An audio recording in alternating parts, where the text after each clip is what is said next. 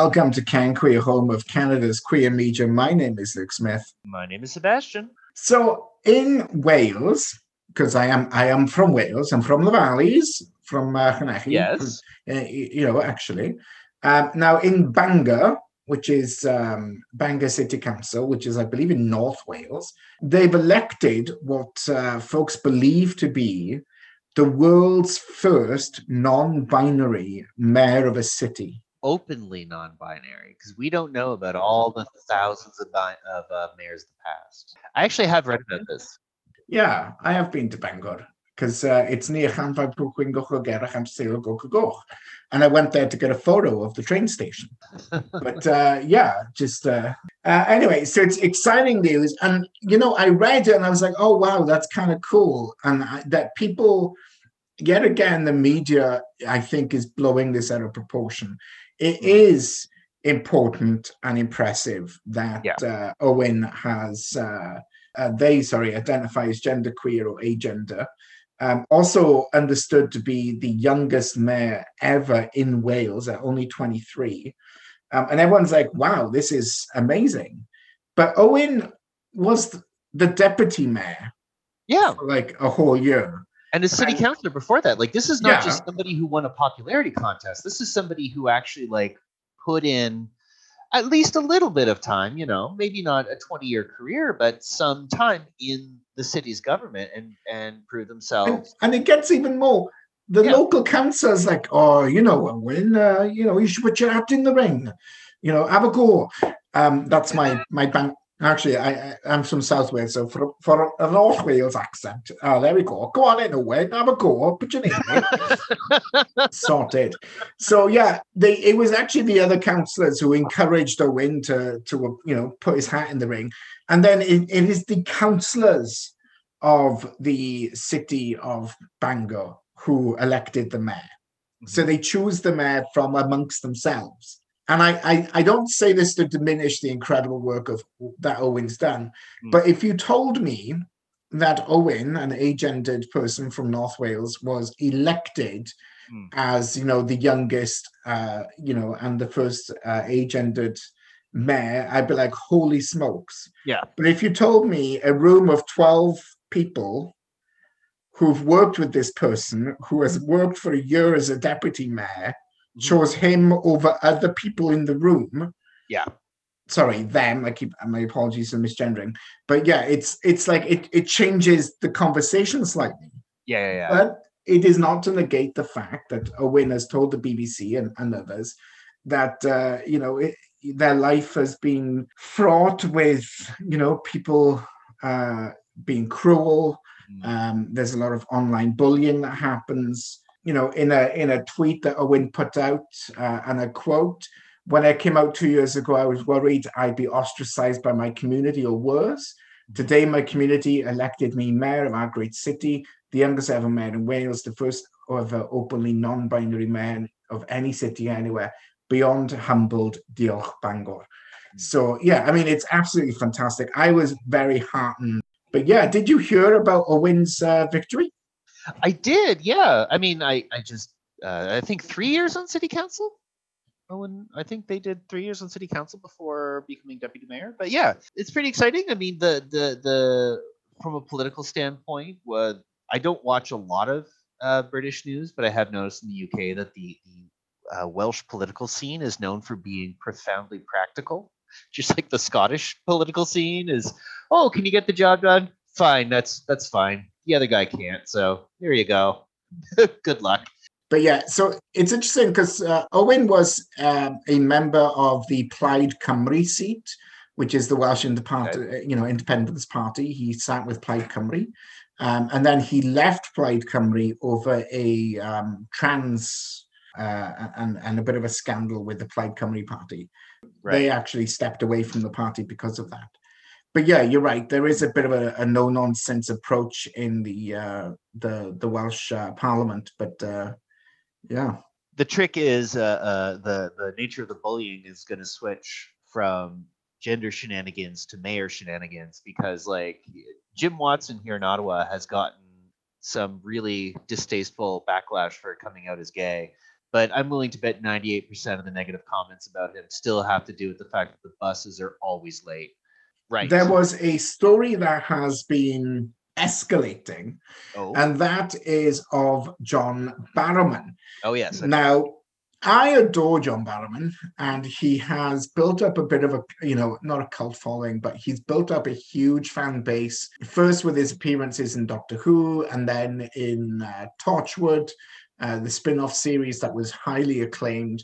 Um, you know, and then I think he went into the Marvel universe, and I think not Marvel, but he was like uh, a villain in the Flash, I believe oh, he was. Yeah.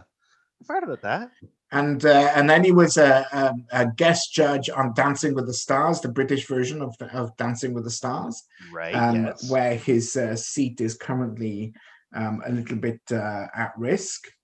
Now, why didn't you tell us a little, little bit about what's happening with John Barrowman? The summary of the story is that back in his Doctor Who and Torchwood days, um, he would get pretty, uh, let's say, collegiate with his uh, his coworkers, and he would play little pranks on them. There are a lot of people in, in the acting industry who are known for being pranksters, uh, but one of the things that he would do is he would flash people. Uh, sometimes he'd show them his butt. Sometimes he'd, you know, flash them in the front. Um, and it was all in jest, and people at the time were just sort of like, "Oh ho ho, uh, unexpected," but uh, but then over the past couple years, people have started coming forward and saying like it it, it wasn't once or twice, it wasn't always well received, and sometimes he did not take. Please stop that terribly seriously. Now, there's all sorts of things going on, like a lot of moving parts. Now, first of all, both of us can say outright, this is not a good thing. Neither of us are defending his actions. Uh, there's a difference between explaining a context and excusing behavior. Uh, there is a huge issue of difference in the sort of cultural aspects of the English and North American acting world. So, most people on TV in Britain also spend a lot of time on stage and there's a lot of nudity in British theater. So, So the way this story emerged is actually not because of John Barrowman at all. oh, It has to do with the fact of his, uh, you know, Doctor Who series co-host Noel Clarke. So shortly after he was uh, awarded a, uh, a BAFTA, uh, British Right. Academy Film and Television Award, uh, the Guardian had spoken to 20 women, and I quote here: "The Guardian has spoken to 20 women, all of whom who." All of whom knew Clarke in a professional capacity.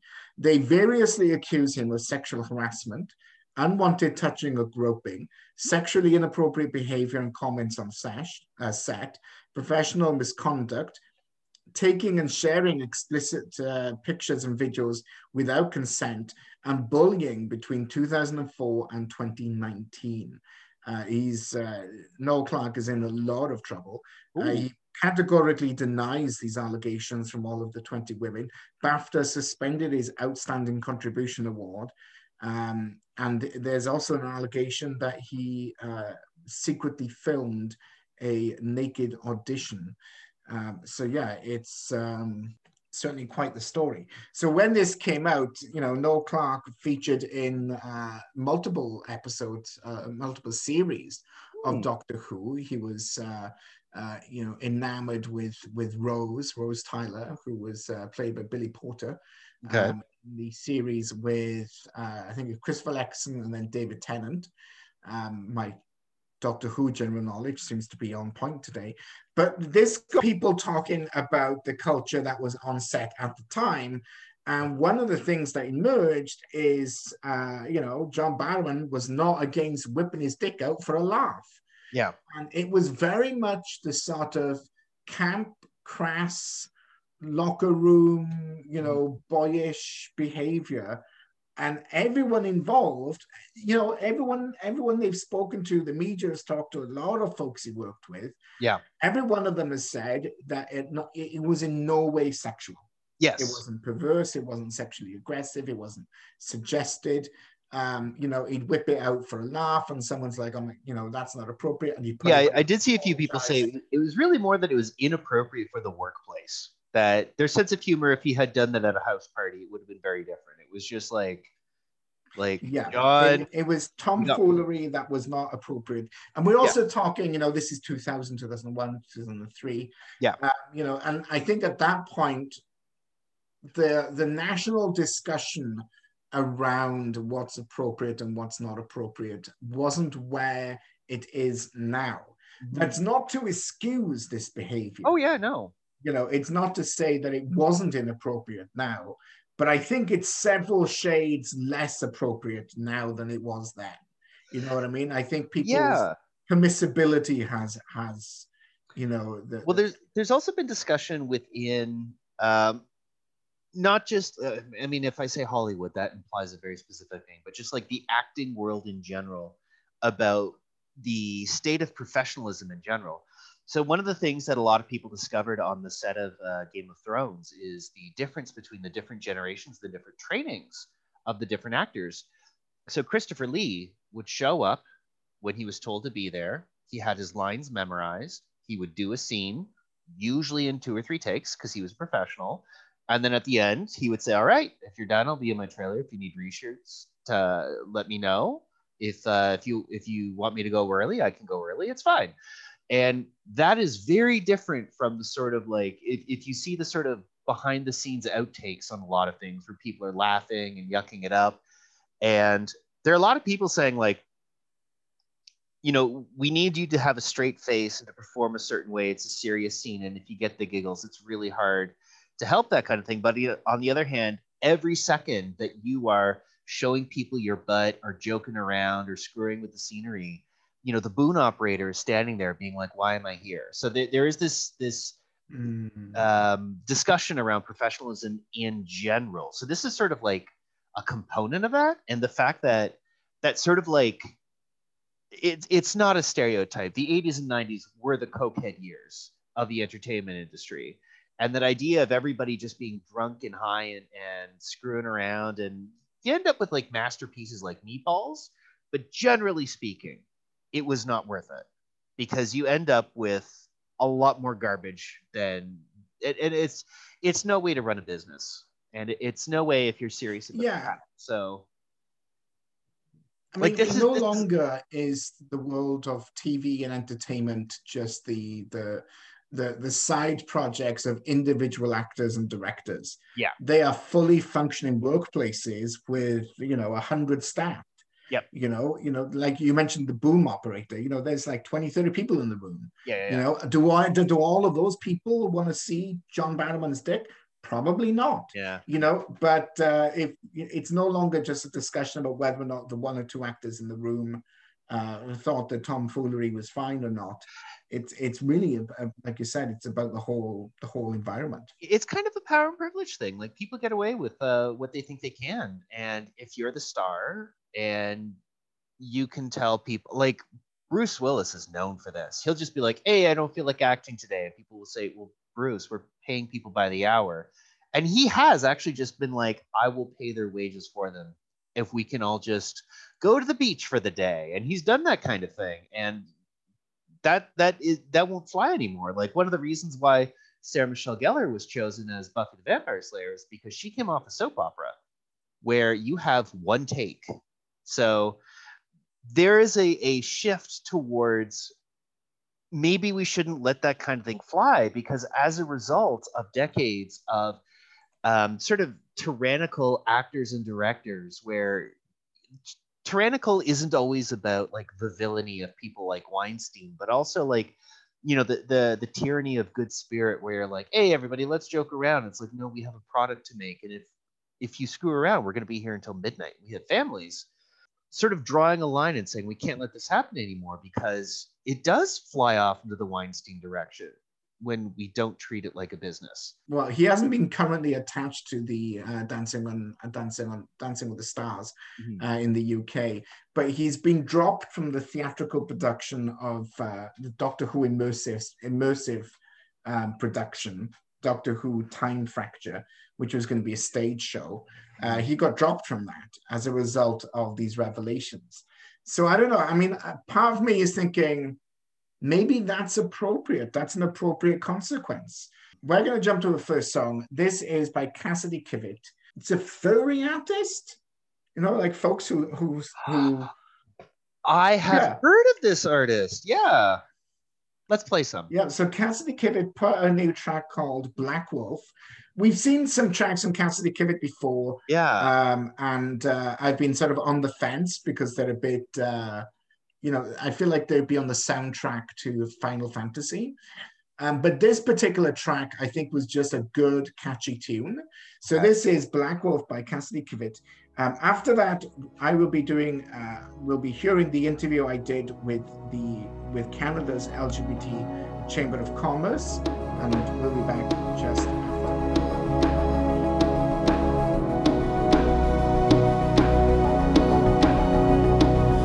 Remember when you had my back? To the hills when they attack. Saw when you began to run. Gone once the fight had begun. You can't hide in the pitch black night with the hunter's eyes. It's no surprise they got you. Could have stayed to fight, loud bark, no bite. With the turning tide, I'm the scapegoat, right? I told you. But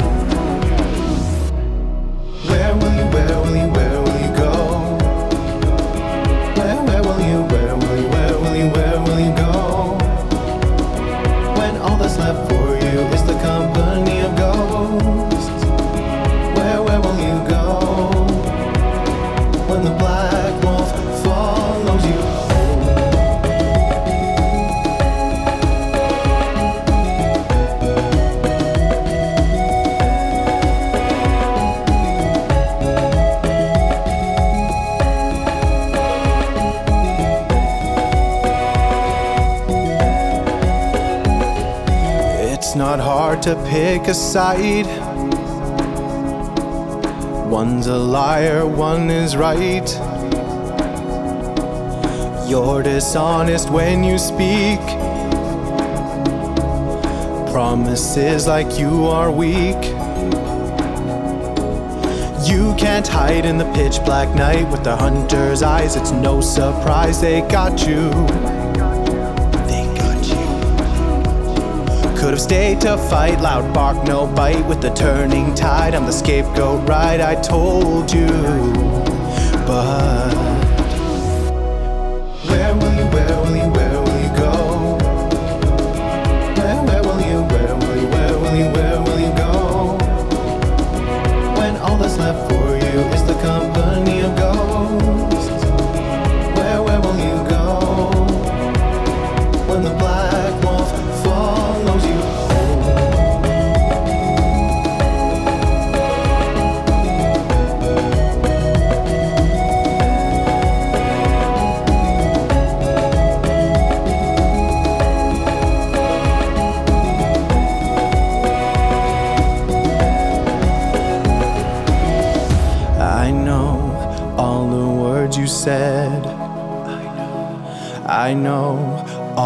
things you did.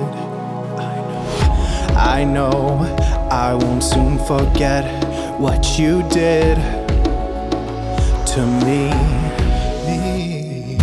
Where will you, where will you, where will you go?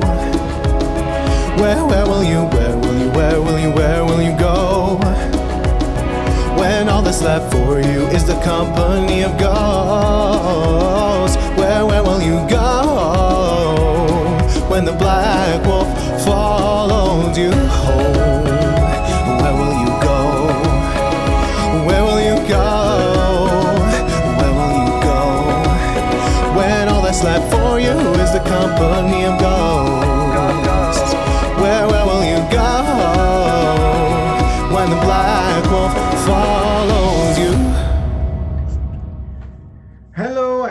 welcome back to Can home of Canada's queer media. My name is Luke Smith, and I am very excited to be joined today, as I mentioned earlier in the show, by Ryan Nearing from the Canadian Gay and Lesbian Chamber of Commerce. Although I think you were just called the GLCC at this point. I think uh, that's sort of where you folks landed. Yeah, the Canada's LGBT plus Chamber of Commerce, so the CGLCC. Excellent. Well, I want to thank you so much for uh, coming and speaking to us. Do you mind telling us a little bit about what the Chamber of Commerce is about? Why, why do gay folks need their own chamber? Absolutely. Well, thank you so much, Luke, for, for having us on the, on the podcast. It is an absolute pleasure to be here. Um, as you mentioned, my name is Ryan Nearing. I use he, him pronouns, and I am the manager of membership and supplier diversity with Canada's LGBT plus Chamber of Commerce, or the CGLCC. I'm very honored to be joining you today from Mi'kmaq, uh, Halifax, Nova Scotia, the traditional unceded territory of the Mi'kmaq and Maliseet people. So yes, Canada's LGBT plus Chamber of Commerce, or the CGLCC, we are a coalition of queer businesses, entrepreneurs, allies, government liaisons, corporate members, community partners, and students of business, all kinds of folks from different parts of society who are coming together uh, to advocate for and work towards a more inclusive Canadian economy, one step at a time. Um, you know, we get that question a lot. Why uh, exactly is it beneficial to have a chamber of commerce for LGBTQ plus entrepreneurs? Back in 2018, we actually did a landscape study in partnership with the Nielsen Institute, a research institute. Uh, we surveyed the state of LGBTQ plus entrepreneurship in Canada, um, and we found, you know, kind of a few interesting uh, facts we found that one in four businesses in Canada is owned by a member of the LGBTQ plus community. Now that's equivalent to approximately 28,000 businesses from coast to coast to coast. That's we know huge that number. That's, it's a huge like, number. like, yeah, it's I, I had no idea it was it was that many. When it that's, Yeah. when you think of how many folks are actually LGBT identified, that seems almost disproportionate. it, it it's a significant number and you know we know that small businesses are the backbone of the canadian economy and they're the drivers of local economy. So you know they're the cafes that we go to they're the restaurants they're the art galleries they're the manufacturers and exporters. And now we know that queer entrepreneurs and queer owned businesses make up a significant portion of that cohort. Um, you know the same survey found that our businesses collectively contribute about $22 billion in gross corporate revenue, approximately 1% of Canada's total, um, and employ the equivalent of 435,000 full-time and part-time jobs. Like I mentioned, I'm based out of Halifax. That's the population of this entire city that would be employed by LGBTQ plus owned businesses. Uh, so you know, it, it's it's it, those stats show just exactly how uh, much of a economic driver queer entrepreneurship can be. The role for us here in the chamber is to championing LGBTQ plus entrepreneurship, support entrepreneurs and business owners, um, and you know make sure that we're creating a Canadian economy that's really as inclusive and as diverse as possible. Excellent. I mean, it certainly sounds like a, a monumental task uh, ahead of you folks. If I remember correctly, I think a couple of uh, months ago, uh, this pan, you know, pandemic is all blurred into one, but we did interview uh, the LGBT Chamber of Commerce about the Safe Space Accreditational Pilot Program. Yep. Um, and, you know, I was actually kind of enamored with it because I thought it was such a great idea to allow uh, tourism organizations and retailers and others to kind of indicate the, the fact they're welcome, but also back that up with some training. You Yeah. know, it's not just a rainbow sticker on the door. Um, and, you know, is this the kind of programs that you do to kind of engage and, and promote the community? Absolutely. So we have a general membership option for folks to get involved with the chamber available for $20 a month through our website, cglcc.ca. Once folks enter the organization as members, right away they start to see some benefits. They have access to our members portal to connect with one another. They have access to you know professional development training opportunities. And then we have streamlined programs that are tailored depending on where the what the entrepreneur is looking for and what's a good fit for them in their business. One of them is our Rainbow Registered program, the accreditation program that you just spoke about. It's actually being officially launched next month. We're incredibly excited for it. It is an opportunity for customer facing services, including tourism and hospitality to go through both training but also a review process to make sure that they are creating an exclusive an inclusive accessible uh, and equitable destination as possible for the LGBTQ plus traveler.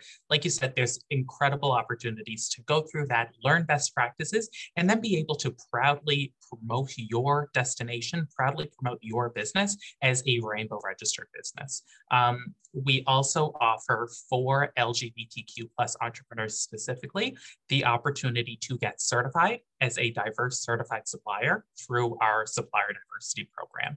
Um, this process is, like I said, reserved solely for Canadian for-profit entities that are at least 51% owned, operated, and controlled by a member of the LGBT plus community they then have the opportunity to work with some of Canada's largest corporations, including TELUS, Rogers, TD, BMO, and competitively respond to their procurement opportunities. You know, these are major Canadian corporations that purchase a significant number of goods and services, and they join our chamber explicitly saying, yes, we would like to work with more diverse owned businesses. Can you please connect us with those businesses?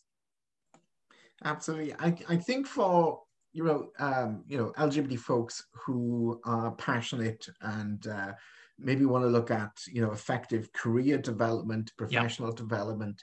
You know, I think the resources that uh, the LGBT Chamber provide is certainly something that would be of great value.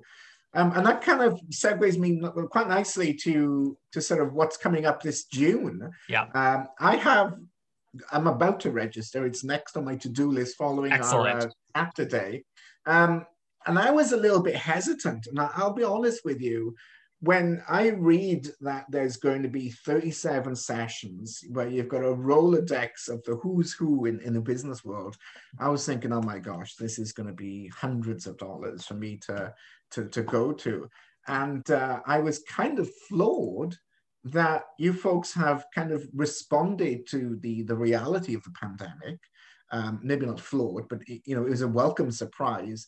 Um, and you're you're offering the summit for free. Do you want to tell me a bit about that?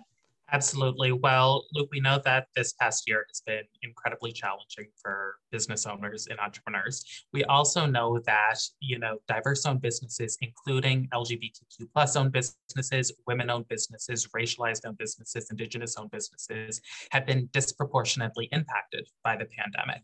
That is why, for the second year in a row, we have made our annual Global Business Summit completely, completely free for general registration. Uh, this is in large part due to the generous support of our sponsors, including our title sponsor, TD, but we want to make this summit as accessible as possible for folks. We want to make sure that we are opening the doors as much as we can. Last year, we had over 800 attendees from around the world attend our week-long summit, and we're hoping to exceed that this year.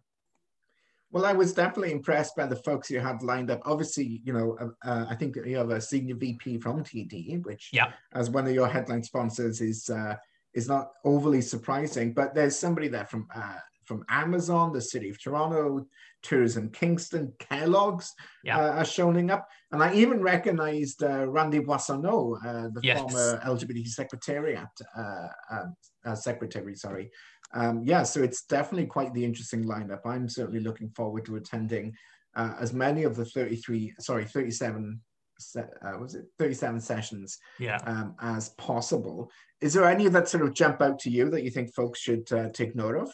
Well, absolutely. We're we're hoping to provide a good mix of the of content for the summit. So it is taking place from June 7th to 10th, 2021 called New World, the 2021 Digital LGBT Plus Global Business Summit. We will be providing tailored content for attendees to basically equip themselves with the resources and the tools and the thought leadership that they need to step into the new world. You know, we know that this pandemic has created unrelenting digital disruption and rapidly reinventing industries. Businesses are pivoting and responding to remain competitive. And we want to provide the innovative leading thought leadership to assist in that development.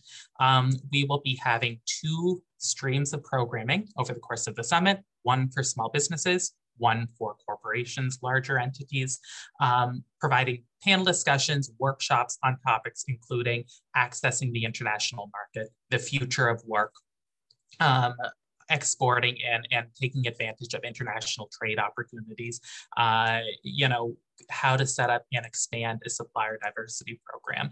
But we're also incredibly excited to have a number of keynote speakers and inspirational speakers that will be taking place, including Raya Coach Carey, a three-time certified life coach and a recent guest on our own podcast called Out Loud, we will be inviting, uh, welcoming as well, um, Katie Dudtschak, who is the Executive Vice President of RBC, to talk about uh, leadership um, in the banking industry. And we just announced today that Dax Dasilva, the founder and CEO of Lightspeed, will be our opening night keynote address for a fireside chat. He is an incredible leader in the tech space. He is an incredible leader in the queer entrepreneurship space. We are very excited to have him join us for the summit. I find that very often, you know, when you're starting a business or, or kind of networking, and I think that your your conference certainly has virtual networking as well. But it, it's really getting to know folks, realizing you're not, you know, the only one uh, trying to push through in the middle of this. Um, yeah. It's worth noting for folks listening who maybe want to have that more um, matchmaking sort of one-on-one session there's a separate cost for that it's about 50 bucks yeah. um, i think it's certainly worth it for those who want to build those connections so yeah. just uh, putting that out there for those who are listening and possibly uh, interested in participating um, for folks to find it honestly it didn't take me you know a huge amount to find it um, it's uh, cglcc.ca so charlie Gamba I'm actually, it's just CGLCC. I can't remember the, the thingy alphabet at the top of my head. Dot .ca and then under news and events, very easy to find. Um, and I strongly uh, encourage everybody who has maybe an eye towards starting a new business once the world has uh, recovered a little bit yeah. um, or wants to take their, their business to a new strength. Now, this is falling in June. You know, in theory, folks are going to be vaccinated and, and, and well, hopefully, and, and starting to look at uh, moving back to a, a, normal world. Is yeah. that the sort of uh, perspective or lens that you have with this conference? Absolutely. You know, I, I will say that, like I said, this is the second year that we have uh, made this conference digital. It has significantly made it more accessible for folks to join from across the country. We're a national org organization, um, but we know that the future of work is going to look different. We know that we're stepping into this new world. Like I said, we want to be providing that thought that leading edge thought leadership, whether it's you know identifying the new trends, consumer trends, or workplace habits that are going to be in place. Is whether it's remote working, whether it's using more automated technology. Um, we want to be providing uh, attendees that that information and resources to help respond to that. We also know that the LGBTQ plus traveler is likely going to be the first travel demographic to re-engage with both domestic and international tourism once uh, once once once it's safe to do so. We will be providing you know, co- content to help tourist destinations uh, respond and prepare for what is going to be an unprecedented return and boom in the tourism industry. Um, we're bringing in, you know, some fantastic folks who went through some of the training that we chatted about earlier, Luke, to create uh, inclusive and diverse workplaces, tourist destinations. Um, we want to, you know, we know that it's going to be a very different world that we're heading into. Our hope is the content that we're providing at the summit will be incredibly useful and will help prepare members and all attendees to respond to that. Well, it's it's interesting you mentioned that you were from uh, Halifax before the mm-hmm. the world, you know, you know, happened.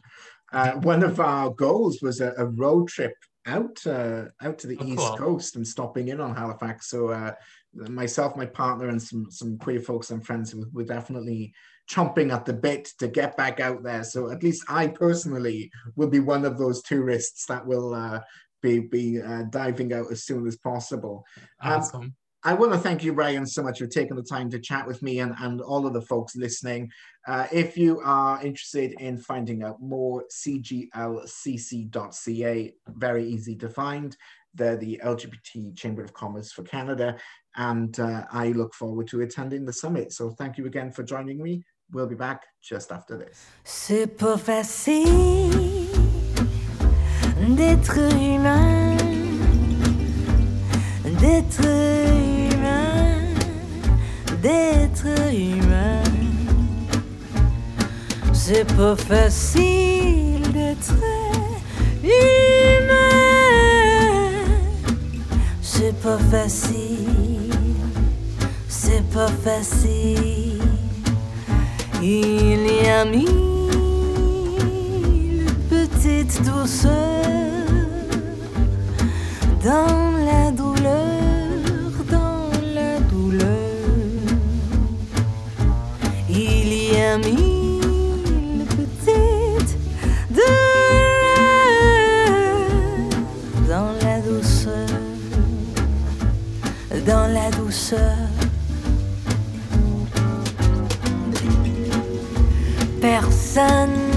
Dit que ça serait simple. Personne n'a dit que ça serait si beau.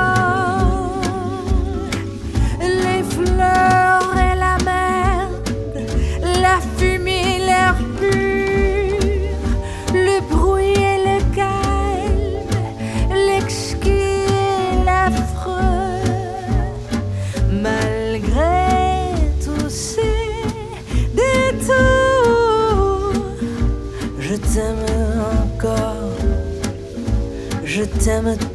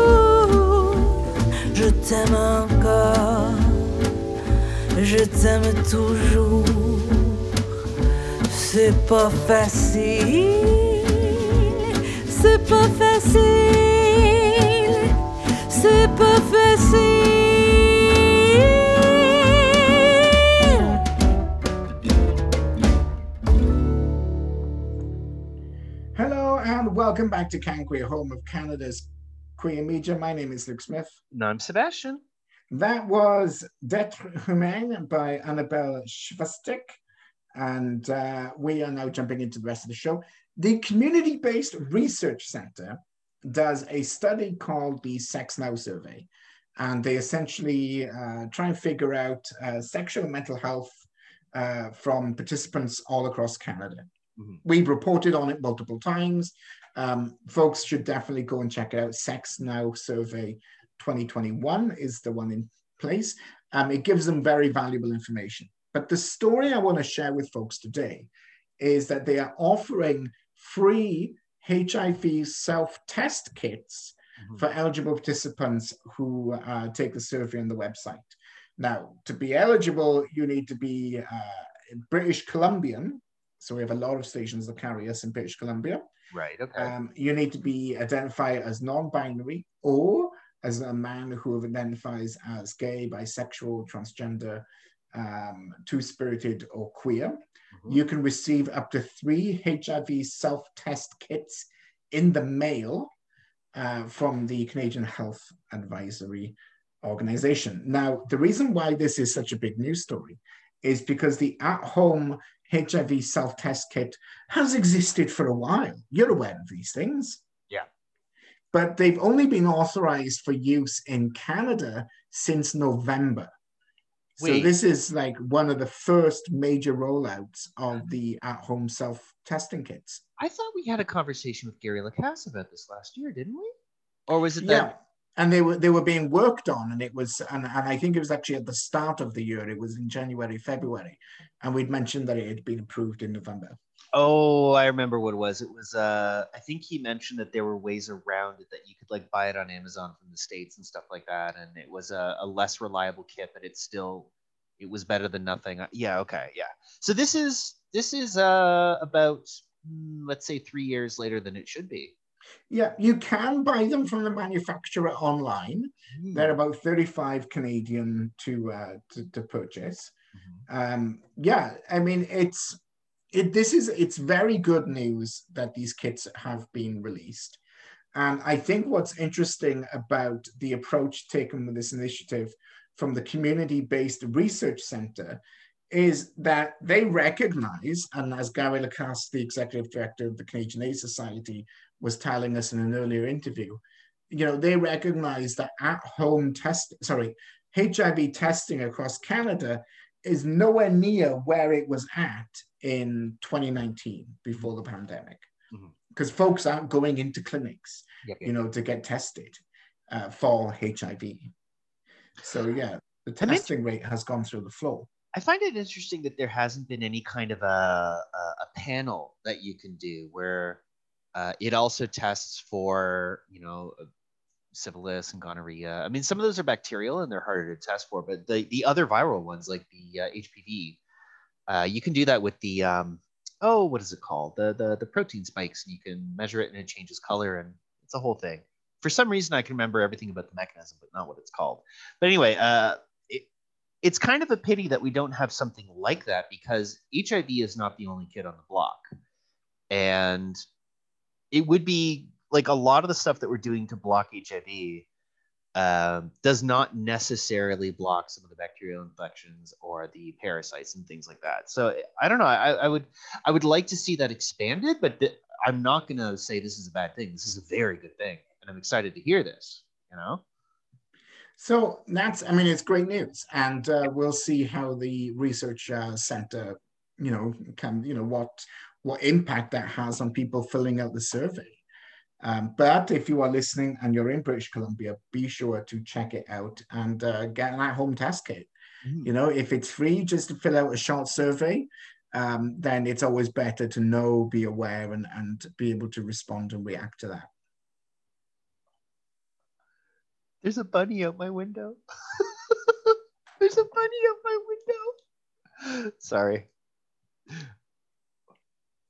In other in other HIV news, um, there is a man, Christopher Karas, who in 2016 sued Health Canada for uh, essentially facilitating or upholding, I think is the word that's being used, Hmm. the Canadian Blood Services policy of prohibiting men who have sex with men from donating blood in Canada, um, you know, unless they've crossed their legs and been celibate for a certain amount of time at the point that he'd filed the suit, it was two years. Now I believe it's three months. Yeah. The Liberal Party of Canada has declared this, a, you know, a discriminate discriminatory policy against gay men. Yeah, and and again, we've been covering this on and off since uh, 2011 when we started. Uh, they test the blood anyway. Yeah. So they claim that uh, the you know the deferment period is needed because HIV is more prevalent against men who have sex with men, um, referred to as the MSM population. In some parts of Canada, it's frankly not true. Yep. Um, being a straight woman could be a higher risk category than a gay man. For the Uh, past, so uh, yeah, it just doesn't match the science, and it doesn't explain if they test the blood anyway. Yeah, intravenous drug users are uh, in Saskatchewan, the highest leading. yeah know, the, the, the biggest risk. Yeah. Well, on average across Canada, it, it works out to be intravenous uh, drug users, but like they are not known for uh, indicating that on surveys uh, because there are legal issues there uh, with regards to that. So I mean, it, it's the whole thing. I mean, they they test it anyway because people sometimes don't know their status, sometimes they lie, sometimes um, they'll read something like, "Did you do this recently?" and they think, "Well, you know, I did this, but it, that doesn't count because all we did was touch the tip." So you know the the some of these surveys are are they're not very clear or or people lie or they don't understand the question or they don't feel like answering or they're like you know giving blood is more important to me uh, so i'm gonna just like do what i can to help I think that the crux of the issue is surely the health of the serological, like the, the blood supply in Canada, does not depend on what somebody writes on the survey. yeah You know what I mean? Like Yeah, empirically, Yeah. I hope Canadian Blood Services has moved on from Yes. relying entirely on whether Yeah. or not you put an X or a, or a tick on a survey box. They are they ought to be, and they've they've told news agencies that they do test. yeah yeah So what on earth is the purpose of this policy if they're going to test the blood anyway? just think- Except to exclude a significant proportion of people from being able to Yeah. blood. you think about how many people mistakenly put the wrong blood type you know they they forget their blood type and they indicate blood type and then they're wrong like the number of people who are just mistaken because your blood is usually hidden away inside of you. You know you're not very intimate with your blood generally speaking unless you have like a bitey scratchy cat who constantly pulls it out of your body. Um, most people you know they, they don't see their blood on a day-to-day basis and they don't exactly memorize their panel. So it, it's the whole thing like they should be testing it anyway just because human fallibility.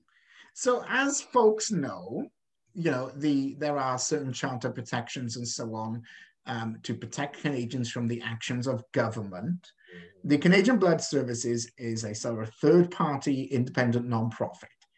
Um, however, Canada, and I quote here from coverage by the CBC, Canada's blood regulations do authorize the department, the Canadian Health Department, to ask Canadian Blood Services to address an emergency health issue. Um, they also say that, uh, you know, essentially they're saying that, you know, Health Canada has nothing to do with this. It's not our policy. It's it's Héma-Québec and the Canadian Blood Service. It's not us. It's them. Therefore, you can't sue us because we're not discriminating. We're just taking blood from a single provider who themselves are discriminating. And that single provider is empowered to do so by the regulatory authority that we provide them. However, we're not discriminating. It's not us, it's them. And uh, you know this uh, this young gay man, or well, not young gay man at this point, um, but uh, as I mentioned, uh, he has Chris Karas has sued the government, particularly Health Canada, or specifically Health Canada, to the Canadian Federal Human Rights Commission, and uh, he will now be heard by a federal court judge on May the 27th. So it'll be interesting to see what arguments are made, and then maybe, maybe later in the year, uh, if the, the court is feeling particularly speedy, uh, we may have a you know a, a judgment on whether or not Health Canada is responsible for its single source of blood in English Canada, um, you know, and, and whether or not these policies will stand. Trudeau, as I mentioned earlier, on several occasions when they've run for Parliament, um, has promised to remove the ban. Um, it's gone from two years to three months uh, in terms of enforced celibacy to be able to donate blood at this point. Um, however, other countries, sorry? which you can lie about Yeah, because you know apparently the system depends on an X or a tick on a box. But uh, aside from that, other countries have over the past couple of years completely scrapped these regulations, and I believe the uh, CDC in the US is also in the final steps of doing so. So yeah, Canada is definitely a laggard on this, and it seems like uh, this court case, which has taken a couple of years to come to come to this point, uh, may force the hand of the government to finally make a decision as to whether or not this is acceptable. hmm And they ask risk questions anyway. Like, have you had sex with somebody new recently? Like, they, they ask that to everyone because that's the risky behavior, not the doing it with a dude when you are a dude. So, like, they they Yeah. already they already screen out the the actual risky behavior. The fact that you're both dudes is kind of unrelated because they already ask all the relevant questions anyway. Yeah, and just you know to clarify to the audience, you know, if I was in a you know a a uh, what you call it, not hegemonic, not heteronomic, not what's the word? Monogamous? That's the one I was looking for. Monogamous relationship. If I was in a monogamous relationship for three months and Yeah. I did a HIV at home test every single day for 30 days Yeah. and took a stack of papers in with me, they still would not let me donate. Because unless I promise them, cross my fingers, hope to die, I promise them I've crossed my legs like a good boy for three months, they don't want my blood. I mean, it's absolutely farcical that that's the policy in place. It really is. Well, on that lovely, you know, e- e- you know, exciting note, I did want to note that uh, the U.S. House of Congress has passed a bill that could designate the uh, the location of the Pulse nightclub um, as a national memorial in the USA. Uh, for folks who maybe you aren't familiar, the Pulse nightclub became one of the, the United States single worst mass murder events uh, in the history, where 49 people were uh, killed and 53 others were wounded in an attack on an LGBT nightclub in Orlando um, about five years ago. So that was 2020, 2017, I think it was. So yes, um, it's good news. It'll now have to go to the Senate, and we'll, we'll see, you know, how it goes from there. But it was exciting to see that, uh, you know, the United States House of Representatives in, in Congress um, at least will be keeping an eye on this. Um, earlier, we were talking about sexual misconduct and uh, particularly actors. You mentioned um, Weinstein a couple of times. Oh yeah. I wanted to give an update. We have been monitoring the Kevin Spacey story. Oh yeah. I I read something earlier on this week, but I don't remember what it was. What was the update? So the U.S. District Judge uh, Lewis Kaplan has, in the case with a anonymous person called C.D. Um, and uh, Anthony Rapp, they both filed lawsuits against um, uh, Kevin Spacey. Mhm. Um, CD, the person known as CD, um, accuses Kevin Spacey of sexually assaulting him when um, the individual was 14 years old, according to the lawsuit. Now, the judge um, has ordered that this individual, uh, you know, come out publicly um, as part of the lawsuit. Uh, you know, and, and uh, it appears that lawyers are, you know, speaking on behalf of this individual, um, have indicated that they won't do so. So this individual has accused Kevin Spacey of uh, sexual assaults and, and much worse, um, starting as, as young as uh, 14. They've been seeking about 40 million in damages um, as a result of this. However, it looks like uh, this case, uh, this court case may just uh, fall apart because the judge seems to have given the, the ultimatum that uh, it'll only move forward if the public knows who they are. Um, and that can be quite, uh, quite damaging. Well, I know in the American system you have the right to face your accuser, and you cannot file a court case anonymously, but that doesn't prevent them from doing something in camera.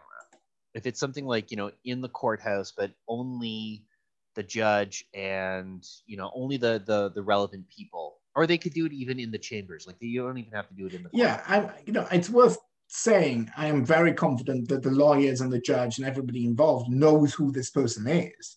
Okay. You know, but there is uh, they they haven't publicly revealed themselves. You know, such as uh, court publication bans that uh, prevent the publication of of uh, of names.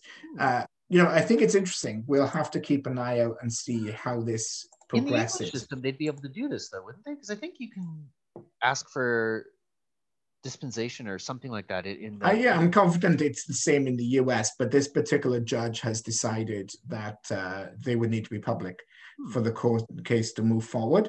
This individual has declined to go public. It's now back in the hands of the judge. So it's a bit of a toss up as to whether or not the judge will accept the anonymity moving forward or will dismiss the case uh, as a result of not complying. So we'll see how it goes. But uh, as I mentioned earlier, that is a story that we have been monitoring. Now, I think that's it for us. There were a lot of other stories we didn't get to today, but uh, c'est la vie, these things happen. A lot of stories about prides around the world. Yeah, a lot of stories about Pride, including one uh, you could buy a Pride gin. Uh, London Pride teamed up with an alcohol beverage provider, and you can get a gin, you know, brought to you by the Corporation of London Pride. So you have you have different feelings from me on that. Yeah. I mean, I, I am a gin drinker, and uh, I I I I mean, if if Ottawa Pride wants to send me free gin, then I'm all for that. But the corporatization of Pride is is what I have. To. Now, if if Ottawa Pride or Toronto Pride wants to charge me fifty dollars for gin, I don't know. I'm on the fence. It would have to be very good gin. You know what I mean? like Sipsmith. Mm, yeah. Well, that's a alcohol-free gin, isn't it? No. Oh they- no, they're a distillery. I think they make alcohol-free gin. What oh. was Anyway, we're off topic. Let's jump into our last song. This is Tomorrow by Bruno Capinan, and we'll be back next week. I've been Luke Smith. and I have been Sebastian, and thank you for listening. What do you know? What do you see?